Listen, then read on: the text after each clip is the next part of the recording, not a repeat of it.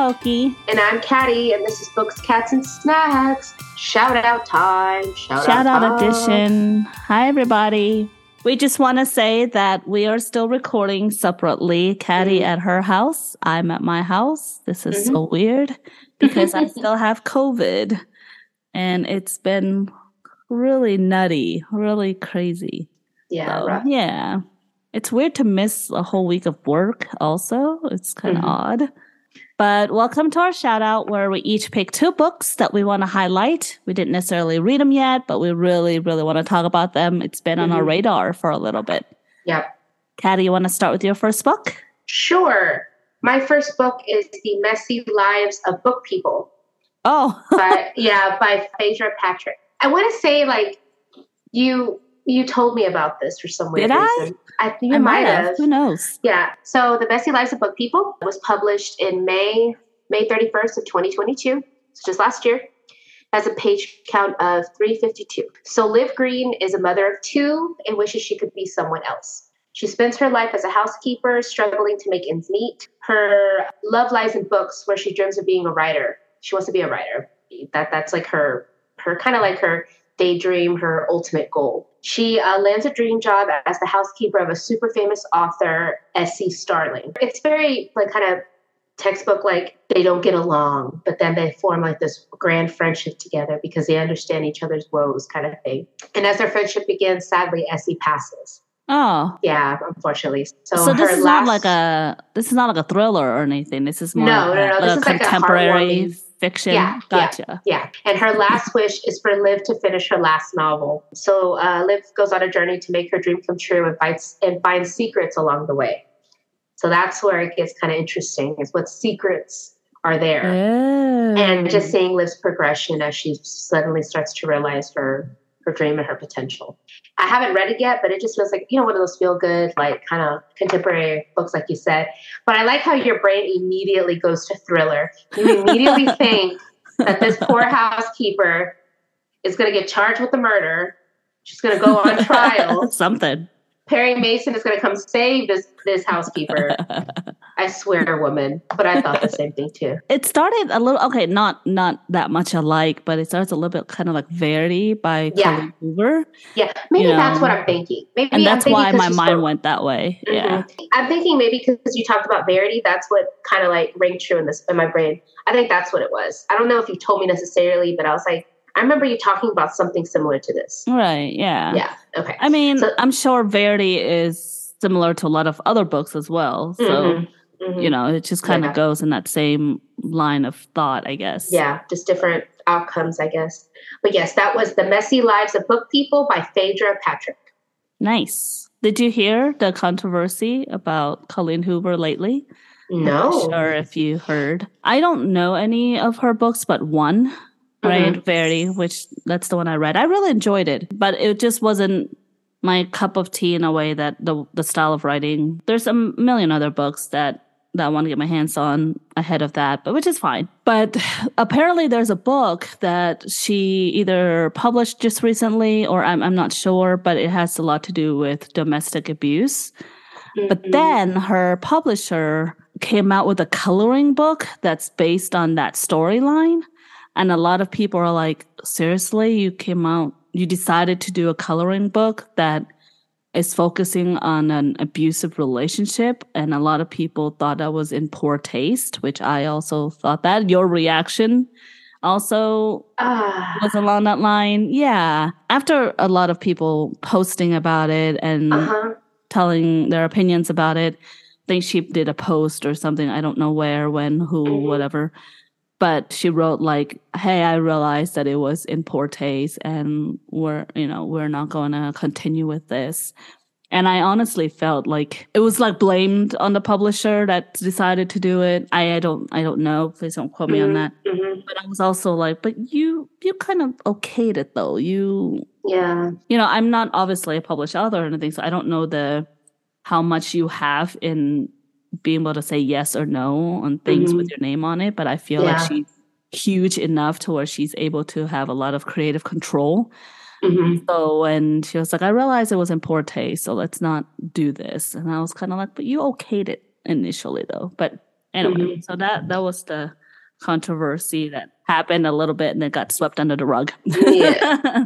so, but anyway, I know. I was gonna say because she's huge. She's all over all her books. Like people worship this woman. Good yeah, Lord. I mean, And I'm just like, yeah, I thought that, damn. I thought it was really, really like, all right, I know you're very popular. I know you're making lots of money. Like, how Mhm. much more are you going to milk this whole thing to do a coloring book? And us talking about it, I'm sure some people aren't happy about us talking about it, but it, mean, it it was part of the news in the Yeah. book world. Yeah. yeah. So, anyway, I mean, it's going to get conversation started. You know, like you said, is it how much authors have creative control over their material or yeah. how much say so they have? Ultimately, we don't know how much say so she had. It was in poor taste. It should have never been done. Was it, was it her who okayed it or the publisher that did it? On either way, something needs to be done. Someone needs to step up and make it a point that this is not okay. Someone, need, yeah, they need to take responsibility for it, whether it was her, the publisher, together. They both need to accept this and kind of go with it. it's just interesting it got to where it got published so not at one point from the beginning of it that not Mhm. one person was like mm, this is a this is not a good thing maybe Yeah. somebody did and you Mhm. know and they're governed by wanting to make buku Yeah. money so yeah. unfortunately that's just what happens but Maybe it was like maybe it was like a poor like intern or assistant. I was like, hey guys, guys, hey hey this is the same. This ain't right. They're like, you know, you've only been here for two weeks. You hush it. We know what we're doing. right look how much we made money of her already Mhm. anyway so let's get on with our book shout outs Okay. so my first book that i want to highlight is called those across the river by christopher bowman it was actually published in 2011 oh, nice. um, September 6, 2011. So this is an older book. Um, he has several other books too that's even newer than this, but this one I thought was really interesting. It's 357 pages. So it's about this couple. His name is Frank Nichols, and there's his wife, Eudora, which I thought that's such a cool name, Eudora. Yeah. So he's a failed academic and he's trying to kind of write a book. He's trying to become successful at something in the literary world. Then he moves his family to this small Georgia town that he grew up in. It's called Whitbrow. His family has this estate. It's called Savoyard or Savoyard. I don't know how to pronounce it. Plantation and the horrors that occur there. So he's trying to write like a book based on the history of this plantation. Caddy, why are you shaking your head, Caddy? you already know. There was a key word in there. And I'm like, mm, the mm. horror part? The horror part of it. There was another word in there. I'm like, What do you Mhm. mean? Okay, Mhm. so apparently in this plantation and the townspeople that know of the stories behind this plantation, like there's like generations after, after generations in this small town that knows about this. And you know, there's like a presence in this plantation, so it's like ghost related. And uh, so I'm gonna read a little bit about this part of the town itself. There's an unspoken dread that the townsfolk have lived with for generations a presence that demands sacrifice. It comes from the shadowy woods across the river, where the ruins of Savoyard still stand, where a long-standing debt of blood has never been forgotten, a debt that has been waiting patiently for Frank Nichols' homecoming. it sounds so good. It sounds so interesting. I know it's not Halloween, but I love reading about like family history, especially generational family history, because there's Yeah, always like that one like older person in town that just knows everything, but yet and they're they're always in a rocking chair, like out on the porch. Like, and, and I always want to uh, warn the new people, but they don't really say much. And No, they're like- sometimes I'm like, just tell me everything. Don't just say words like beware. yeah, they're like, hey, the apple pie gets cold. and you're just like, oh And you're God, like- what? What would he mean? Let me keep, keep let me keep going with this. Do you have some pie? Because I'm hungry. We got, got hungry, so I just walked like two miles from my my colonial like thing. I'll, I could take some. Yeah, it's always something like that. Like, But the author Christopher Bowman, like I said, he has several, like a lot actually, of these types of books, and he's been mm. He's written in like horror magazines and things like that. So I've Mhm. I've really I'm really excited to have been introduced to a new horror author like this. So, Yeah. so that's Those Across the River by Christopher Bowman. Your turn, Caddy. All right. My book number two is completely different than Okie Stick. All right. Is this another like contemporary heartwarming? Candy felt in a heartwarming mood this week. Oh, that's Yeah, good. just I felt heartwarming. There's probably this fire that's brewing behind us in this uh in the Zoom call. We're doing a Zoom call and our scenery is fireside. Fireside. So it's all warm and bubbly. cozy Yeah. and nice. all right. So uh, my second book is Come Again by Robert Webb. oh, okay. It was published July 14th of 2020, and it's 304 pages. So it starts off with Kate is distraught when her husband of 28 years suddenly passes away. Ah, Yeah, her life begins to unravel as she loses friends and jobs. She goes to sleep one morning, she wakes up, and she wakes up to 1992, and it's like the first year of her freshman year of college. oh, Like- wow, okay. Suddenly, she, like she wakes up back in time. It's kind of got a whimsy kind of feel to it. It's right. similar to the other book that you talked about. Uh-huh. The one, what is it? I already forgot. The last time, your last shout out. Yeah, This Time Tomorrow by Emma Straub. Yeah, this is the one where she goes back and talks about her dad. Yeah, so this one, Yeah. she goes back in time with what is with you and time travel with all this, Caddy? I don't. Hmm. I, I think because I, I looked at that book, this this one came up on Goodreads. That like, Gotcha. books you may like. Yeah. So it's kind of in that same genre. So I like this going back and changing the past and seeing if it truly affects your future. I like that that type of thinking. Like in five years, kind of had that. Remember when she went into the future? yeah. Yeah, with the guy. I, I, I like that. Back to what I was saying. Uh, it was her first week of college, and coincidentally, that's the day she meets her late husband, Luke. They actually met their first day Ah. of freshman year in college. Yeah. Okay. Okay. So she realizes that she has the chance now that she can relive to save his save his fate, or does she want to change it after all? So it's truly one of those, yeah, like does she want to just save him from what happens, but that also could mean changing the course of the beautiful life they had together. So ultimately, she's going to have to make that decision It's almost like a In this book. sacrifice. Kind of the way. Yes, sacrifice. Yes, but not like human with blood, okay? like an emotional sacrifice. oh, okay. Mm-hmm. You're like, well, whatever. Okay. So one more time, it was Come Again by Robert Webb. And that was my second book. Okay, so the second book that I picked is the opposite, usually, yes. But it's not it's not crazy. It's not a horror this time. It's nothing well, I don't know yet. Let's- It's we'll a thriller, guys. It's a Maybe. thriller. Um, I'm thinking that you're gonna like this one actually, Probably will. mainly because it's set in the in the 90s. Um, Oh, okay. New, New York City, Manhattan's East Village, 1993. Ooh. So, and it's about the music scene between Oh, nice. the early 90s. Yeah. Okay. So the book is called "No One Left to Come Looking for You" by Sam Lipsyte. So this was published just recently, December 6, 2022. It's a short book. It's 224 pages. So it's like a comic mystery thriller type. A little thriller. Okay. Mm-hmm. Just a little bit of thriller. like I said, it's set around the music scene of the early 90s, New York City.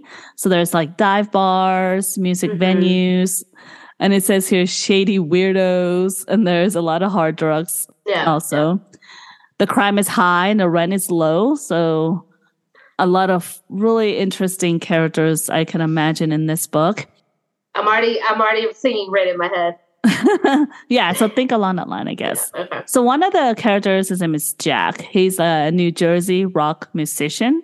They're about to have like a big gig, a big uh, show, but then the lead singer goes missing. But along with his bass, uh, Jack's bass, like his. Oh, his livelihood is Instrument, right. Yeah. So Jack kind of goes in search for his friend, the lead singer, and comes and throughout that, throughout him re- doing his research or whatever, or talking to different people, he encounters a lot of different characters throughout the book. Yeah. Even though it's about the crime, it's more about like the scenario of New York City early 90s. It's about the different characters that Jack comes upon, especially this like tough talking cop who who thinks he's kind of a cool guy in a homicide squad and and he meets this novelist who's it says a post-war novelist and I I think it's really character driven, it's really scenario driven, and it just seems kind of fun to read about actually. It does. I, I dig that. I dig it a lot. Yeah. This book was given a 2022 New York Public Library Best Adult Book. So I thought that was kind of interesting. But there's a lot of humor in it. There's a lot of dark humor, apparently.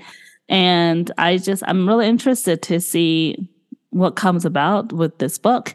Anyway, it's called No One Left to Come Looking for You by Sam Lipsyte. Yeah, so it's a little different, a little yeah. kind of different Have than what ever, I usually get. Yeah, yeah, a little bit. Sounds more like my book, actually. Yeah. I was going to say, there's a, I was looking for it. It's a 1983 movie called Eddie and the Cruisers. And it's no, about this that. band whose lead, yeah, it's this band's lead singer who went missing and oh. um, just trying to re, like trying to find out like they were at 60s like you know like a 60s kind of beach boys situation. And their singer went missing and he they, they heard that he still may be alive. So they're trying to find him like 20 years later. It's really neat. They say he never died one dark night.